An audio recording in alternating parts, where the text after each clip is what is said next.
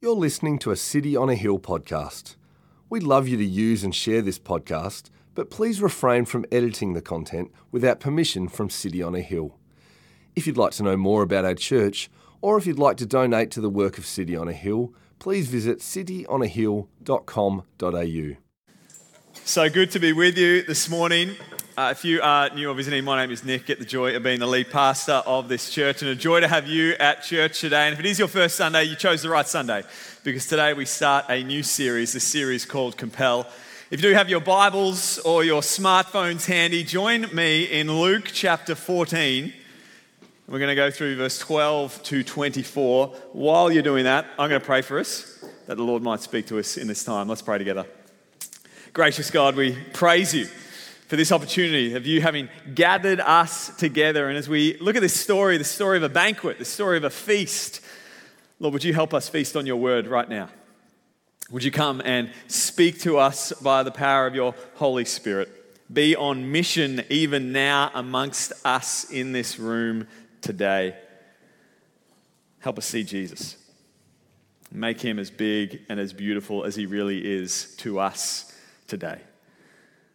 We pray this in the mighty name of Jesus, and all of God's people said together, Amen. Well, as uh, Pat said, today we do kick off a new series. It's a short series, three weeks, and we are going to look at how we might be a people who can compel others to find hope in Jesus. And you'll see where we get that idea from in our story today. But it is a fitting series for us, particularly for our church over the last few weeks because as I've been reflecting on the events of the last month or so amongst you, uh, the most common feedback I have heard is that this has been the greatest opportunity I've ever had to share my faith. And so I hope that in God's providence, having this series come now might be a helpful asset or a helpful toolbox for you uh, for when it does uh, give you opportunities to share your faith. If you are anything like me and you find yourself with opportunities to share Jesus, sometimes in those moments you, in your head, can think, hey, this is the moment. This is it. It's here. It's it. And, and then when actually you, you get a chance to speak about Jesus, you, you, kind of feel like a teenage boy talking to a high school crush. It's like, I, I, you just can't, I, I can't quite get it out. This, this week I heard that uh, sometimes when Hollywood uh, films, big Hollywood films, uh, are released to the public, uh, in the West they have a certain title, and yet when they're released in China, they have to kind of translate the title, and the title can change a little bit. So I heard that the Dumb and Dumber was actually called in China Two Stupid, Stupid People. and apparently, Knocked Up, the movie, was called One Night, Big Belly. and Guardians of the Galaxy was called interplanetary unusual attacking team. Doesn't, doesn't quite have the same ring to it.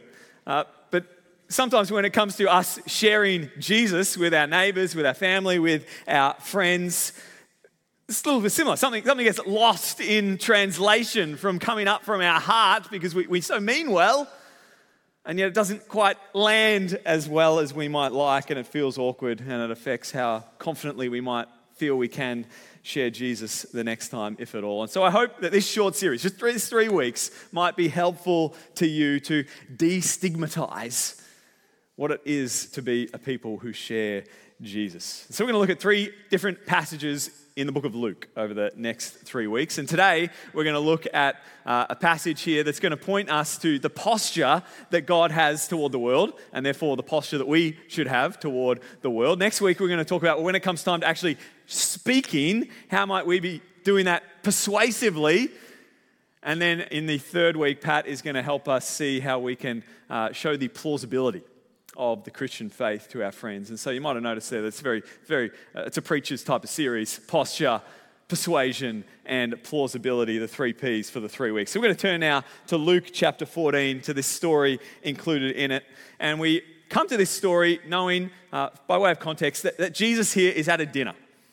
He is having dinner, and we'll see that it was very common for Jesus to share meals with people when he was with us on earth. And as we walk through, I'm going to point out along the way four ingredients, for the posture that we should have toward the world when it comes to our mission and our engagement with it. And so Jesus is here at a dinner. Uh, specifically, it's a dinner on the weekend, on the Sabbath, at a Pharisee's house. A Pharisee was one of the religious elites of the time, and they were uh, gathering people together at their home. Uh, specifically, we're told because they wanted to, to trap Jesus. They wanted to watch what, how Jesus would behave and, and what he would say to try to trap him and expose him as not who he really was. But if you know anything about Jesus, you know that he kind of lapped up those opportunities and particularly wanted to turn the screws every opportunity he had on the religious elites of the time. And he had a unique uh, ability to expose their hearts because he could see their hearts and show the contrast between their hearts and God's heart. And so here he is dining with these religious elites and these fellow guests. And it, Luke tells us that he said this in, in verse 12. He said also to the man, Jesus said also to the man who had invited him, When you give a dinner or a banquet, do not invite your friends or your brothers or your relatives or rich neighbors, lest they also invite you in return and you be repaid. And so, evidently, Jesus is there sitting amongst them in, in, a circle, I'm sure, lying on uh, the floor around the table. And he's looking around at the, the, demographics of the kind of people who are invited, perhaps the socio-economic status especially the, how far they up on the, the social totem pole in that culture. And he notices that everybody who is invited to this feast is actually there because they, in turn, could do the host a favor. That this isn't so much a moment of generosity as reciproc- reciprocity. That this is really just people patting each other on the back over dinner. And so Jesus leans in to that reality and he says in, in verse 13, But when you give a feast, Invite the poor, the crippled, the lame, the blind, and you will be blessed because they cannot repay you. For you will be repaid at the resurrection of the just. Now, if you've been in uh, church circles for any amount of time, you've probably been the victim of uh, something that, that, some of us call a Jesus juke. Anybody know what, what a, a, Jesus juke is? You know, juke is when you, you stiff arm somebody, you push them away from you. Perhaps you're, you're talking with your friends at church about something, something jovial, just a bit of, bit of fun, small talk. You may be catching up on the Premier League results from this morning. Uh, maybe you're talking about season two of Ted Lasso. Maybe you're catching up on how you found Stranger Things or what's going on at the block, uh, anything like that. And, and you, you're having a laugh, you're having a good time. It's a, it's a bit of small talk. And then one single statement dropped in by one of the people in that circle suddenly pushes the conversation into a, a, spir- a serious and, and spiritual place. And so perhaps someone pops into the conversation, man, if, if only we spent all the time we, we, we do watching the block in prayer, how holy would we be? And everybody in the circle's kind of left looking at each other awkwardly, like, this is true. But I feel very ashamed now for how unholy I am. It's, it's a Jesus juke. You, you, you pop in to the small talk something that's really serious and just brings a, an air of, of tension and seriousness to the conversation. So you can imagine the scene here. Because the Pharisees here, they, they, would have been jovial, I'm sure. They, they particularly thrived off shaming people as not holy enough, not right enough, not pure enough. And here they're, they're, they're cheesing and, and cheersing and, and, and kind of like loving each other's company. Perhaps comparing their, their phylacteries, their little boxes that held notes of the Old Testament. And yet Jesus comes in. And Jesus can do it. It's in the name. He can give a Jesus juke. And he gives the prototypical Jesus juke, and, and, and you, some of them would have choked on their bread, I'm sure.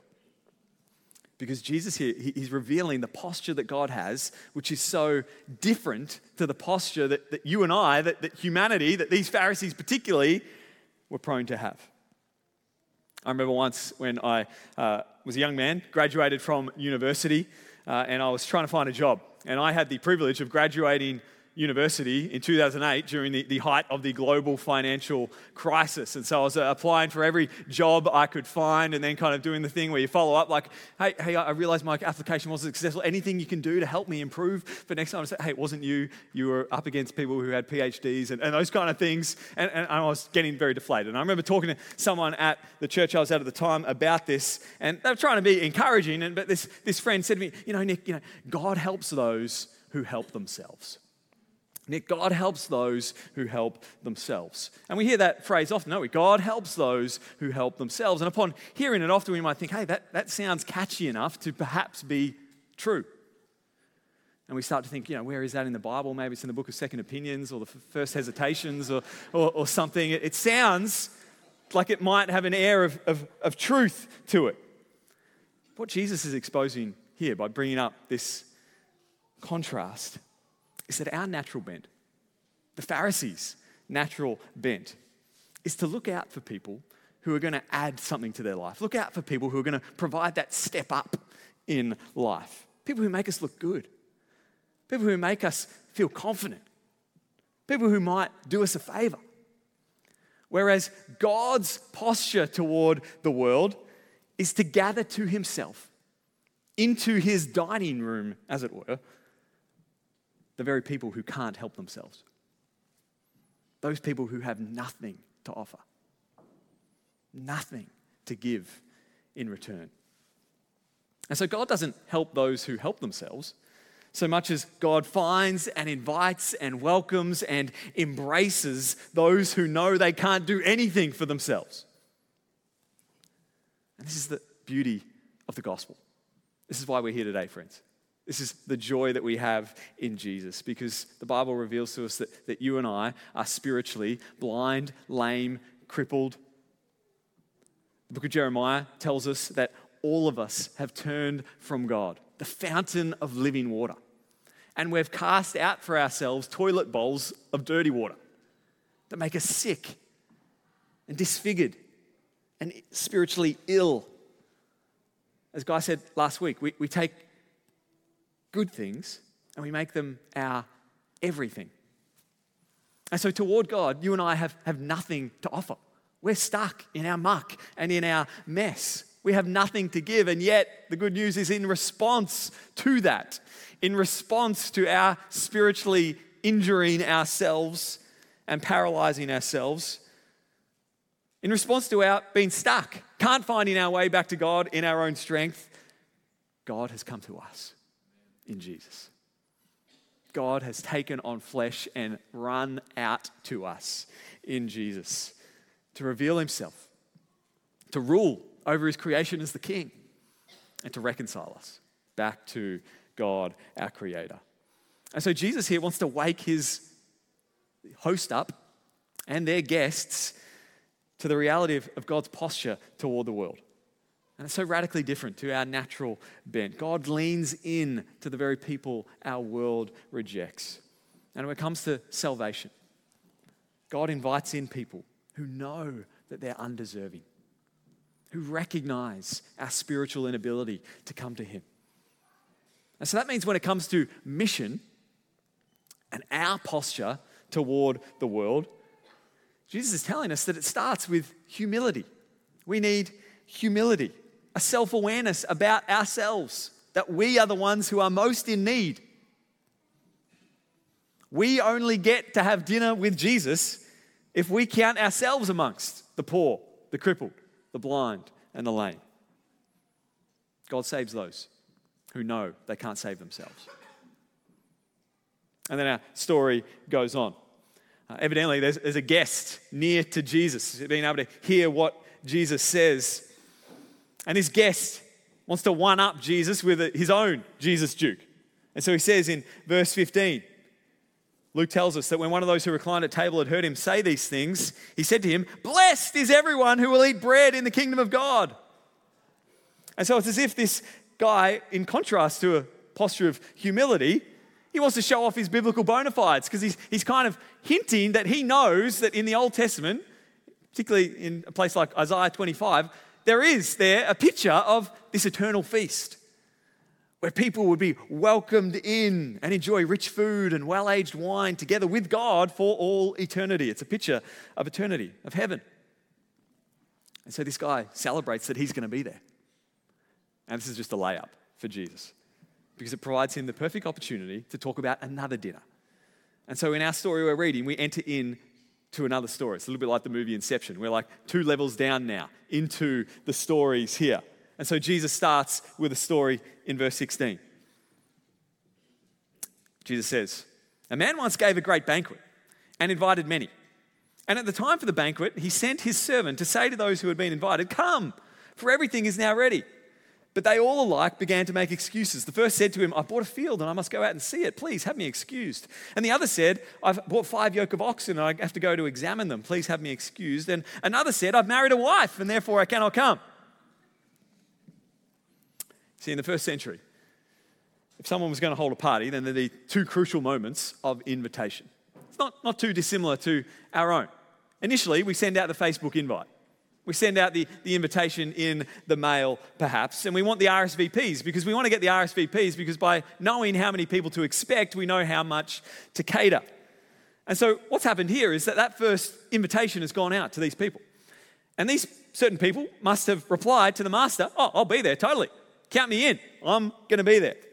And so that gave this master an indication of how much to cater for. But in the ancient world, they didn't so much have a set time for when the party would happen, when the banquet would happen. It happened when it was ready to happen, when the ingredients had been sourced, when it had been all well put together. And so now there comes this time where it's happening. And so the servant has to go out and tell the people who had already said yes, hey, now's the time. Come on in. But we see that they've all got an excuse. One guy throws his wife under the bus. Another guy's busy with the oxen, managing a farm. And so let's notice what Jesus is doing here. It's very significant that he's saying this at the house, at the table of a Pharisee. It's very significant that it's in response to one of the other guests, presumably another religious leader, has just celebrated how blessed they're going to be for eating the banquet in the eternal kingdom.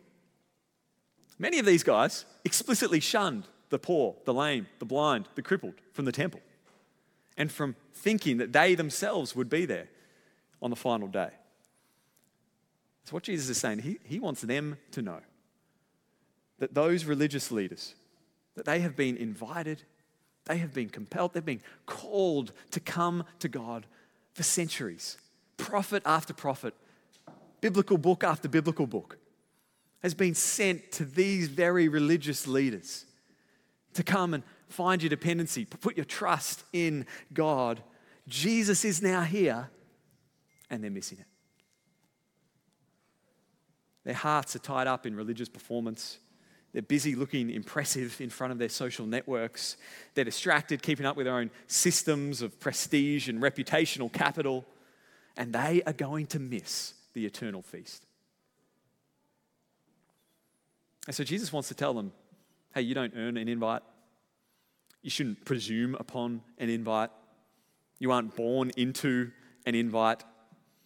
You can't see yourself as having deserved a place at the table. And just like them, you and I, we fall into the very same mindset.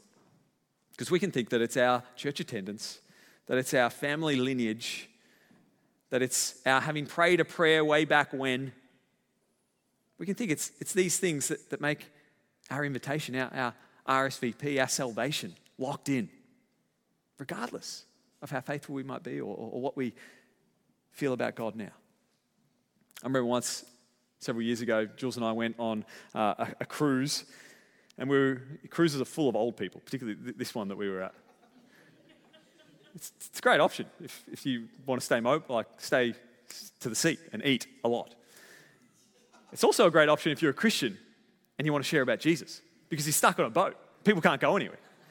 And so we had this opportunity where we struck up a friendship with an elderly, uh, an older couple on the cruise.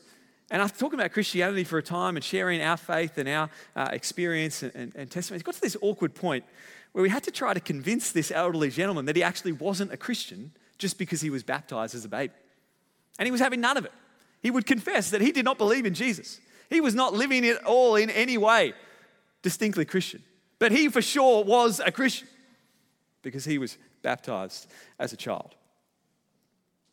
Jesus is telling us through the negative example of these first century religious leaders hey, you need to stay ready by staying dependent upon God. So, the second ingredient for our mission is that we stay dependent upon God for our salvation. We don't presume upon it and move away to other things. No, the faith that saves us is a faith that stays with us. We must remain constantly dependent upon God's grace. We don't graduate from initially being humble and trusting in Jesus to then presuming upon that, but rather our salvation is always and only by faith in Jesus. God saves those who want Him. God saves those who know they need Him. God doesn't save those who presume upon Him.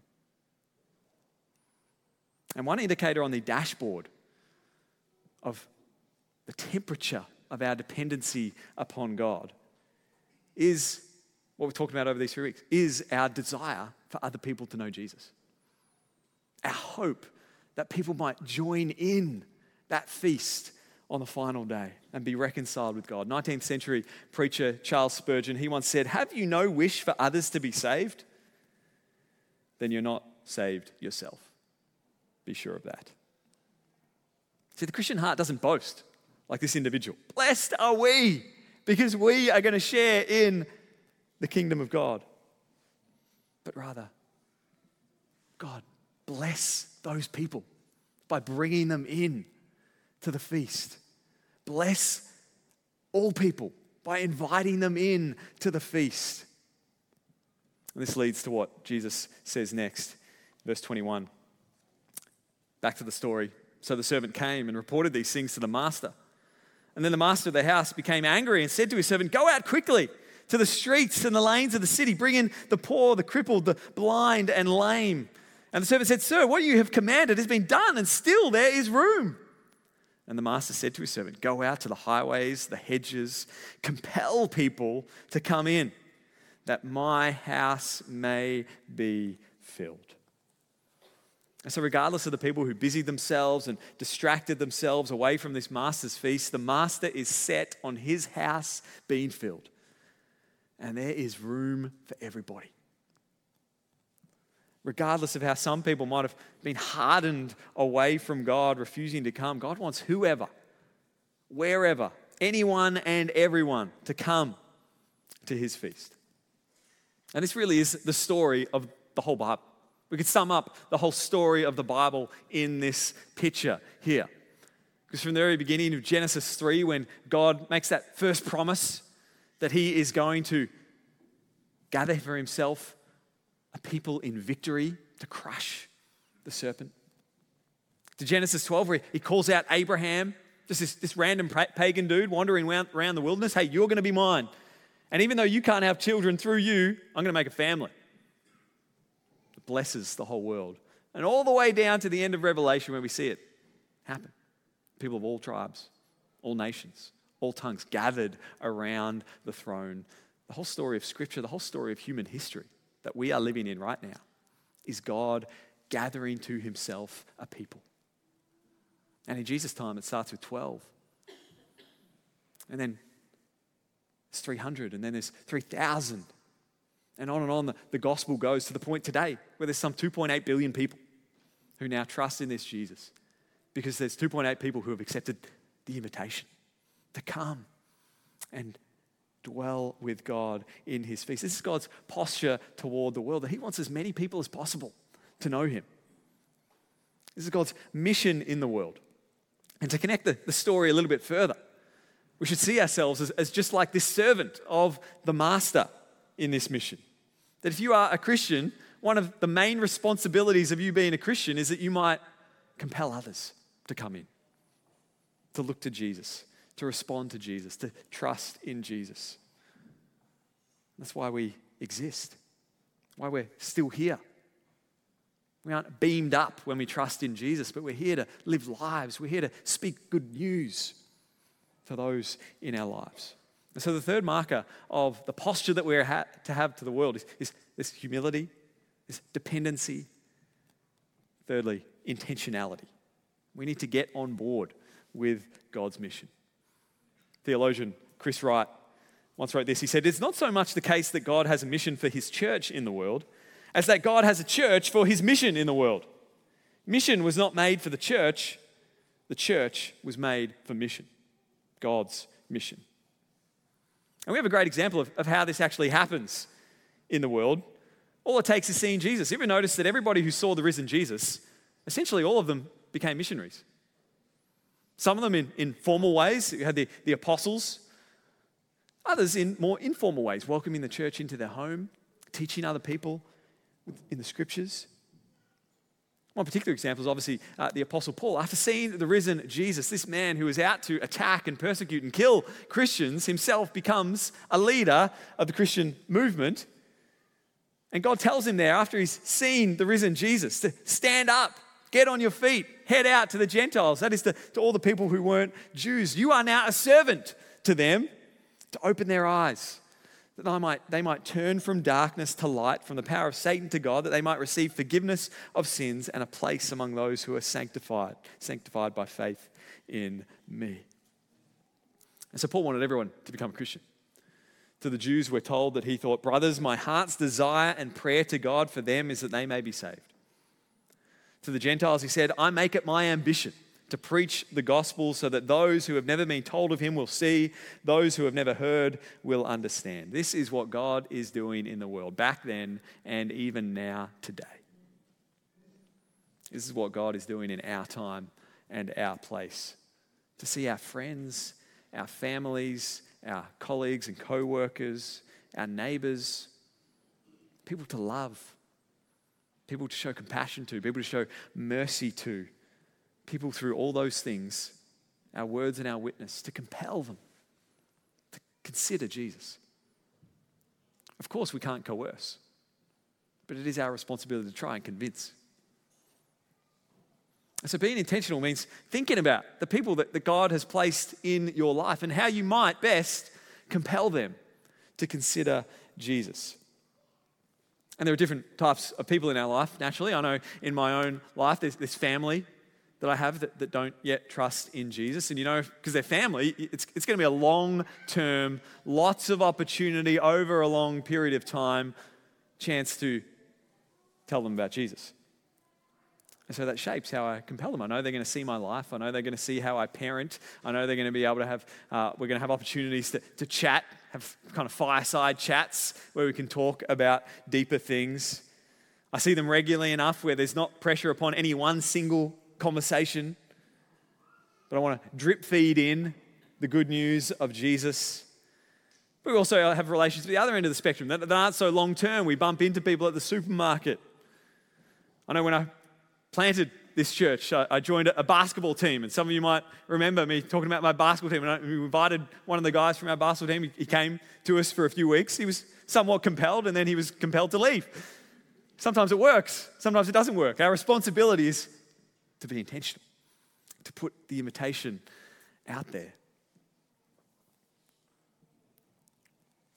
And so, how are you being intentional in the relationships that God has put in your life? In all your spheres of influence in your life? In what ways can you be compelling people to consider Jesus? Finally, we should be particularly intentional because notice the final verse in our reading, verse 24. And it includes the final ingredient. The master says to the servant, I tell you, none of those men who were invited shall taste my banquet. And it reminds us that there is a day coming where the banquet will finally be ready. There is a day coming where, where, where we will finally be called to account. And so we need to have a, a sense of urgency about us. There is coming a day where our current mode of existence is going to be wrapped up. The trumpet will sound. All people will be gathered before the throne. The marriage supper of the Lamb will come.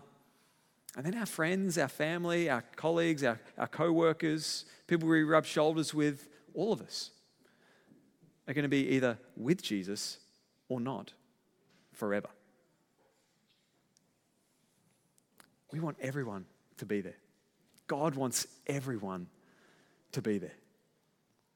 Perhaps you've seen the movie Hacksaw Ridge. I love a good war movie. And Hacksaw Ridge, if you don't know, it's a true story of a guy named Desmond Doss. He was a Seventh day Adventist and he was also a pacifist, and yet he wanted to be a part of the army. And those two things don't normally gel or, or go together. Uh, and so he didn't want to participate uh, by holding a gun, but wanted to find any other way that he could participate in helping his country. And so, after some debate, Desmond was allowed to serve as an assistant medic in the US Army.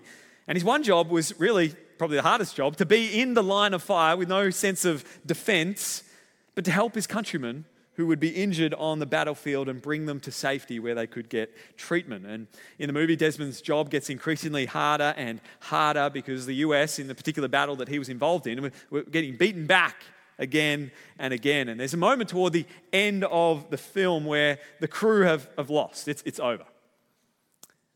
And yet, because so many of them are injured, the battlefield is scattered with his countrymen, and he's scurrying around trying to rescue those who are injured before the enemy comes and finishes them off. And in this moment of, of darkness, of, of carnage, of devastation, here's Desmond, quickly looking for, for anyone he can get, bringing them to the, the ridge, Hacksaw Ridge, to bring them down to the US camp to safety. And every time he, he rescues one person, he has this moment where he stills himself and he prays God, Give me just one more.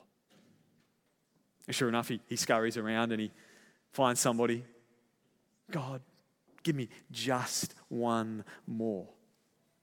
Now, of course, war naturally creates this, this sense of, of urgency. But in a sense, you and I are in, in no lesser urgent a day. God's mission is a matter of life and death.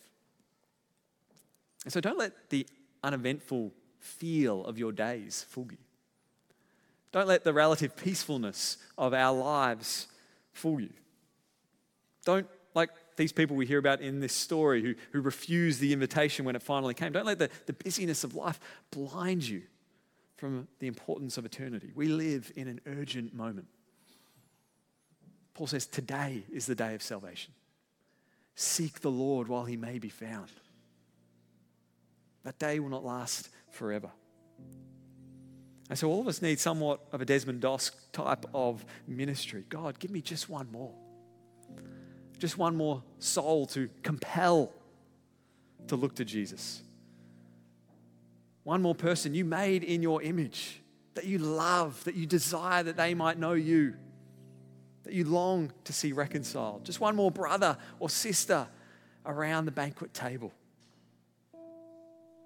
So, to do what we're called to do, through the example of Jesus, the story of Jesus, we need humility, we need dependency, we need intentionality, and we need urgency. This is God's posture toward the world, the posture that you and I are called to have toward the world that God has placed us in. Maybe you're here this morning and you're sensing perhaps a, a, a, tugging on your own heart, a tap on your own shoulder. You're perhaps hearing that whisper from God Himself. This invitation is also for you. This mission is also about you coming home, you coming to the banquet, you being at the dinner. Jesus is inviting all of us to come to Him. He wants every person at his banquet. You should know that Jesus lived for you, Jesus died for you, and Jesus was raised to new life for you. There is nothing that you've done that has disqualified you, because indeed there is nothing that you need to do that qualifies you. All we need to do is recognize and see ourselves in need of help and to reach out and take hold of Jesus. It's called repentance. And Jesus invites all of us to do that today, to accept his invitation. Maybe you're here and you're brand new to that idea. Maybe you're here and you've, you've, you've wandered from that idea. Whatever the case, I want you to know that you are invited. And so if you are someone who wants to take up that invitation yourself, let me encourage you to talk to the person next to you, talk to the person who brought you along this morning, talk to me, talk to those of us who will be available at the end uh, we'd love to talk to you more about the good news of Jesus and how he wants you at his table at the end. And so I'm going to pray for us and then we're going to respond in song. Let's pray together. Lord Jesus, we thank you that you have not left us to our own devices. You've not left us to our own busyness, Lord. You've come into the world to disrupt us, to lovingly, mercifully interrupt the lives that we've lived for ourselves and turn us toward you, invite us toward you. And so, Lord, I pray for each of us in this room. Lord, would you, Holy Spirit, come upon us? I pray for everybody tuning in online right now. Lord, would your Holy Spirit come upon them? That we might be a people that wherever we're at with you, we might say yes to your invitation this morning. We might want to be closer to you around the dining table this morning. We thank you that you have paid our debt for our sin, that you have offered us forgiveness, that you have adopted us into your family, that you've raised yourself to, to new life to assure us that we're going to be with you forever. And so be with us now, I pray. Soften our hearts and help us say yes to you. Help us say yes to your mission in the world. Help us say yes to the responsibility you place upon us as being your servants, as being your missionaries in our lives. And so come and equip us with humility, knowing apart from you we can do nothing. Equip us from, with dependency, never moving past our need of your grace. Equip us with intentionality. Give us eyes to see the people that you've put in our lives that we might compel them to consider you. And give us a sense of urgency, knowing today, today is the day of salvation. Bless us, we pray. In Jesus' mighty name. Amen. Thank you for listening to our podcast. If you'd like to know more about our church, or if you'd like to donate to the work of City on a Hill, please visit cityonahill.com.au.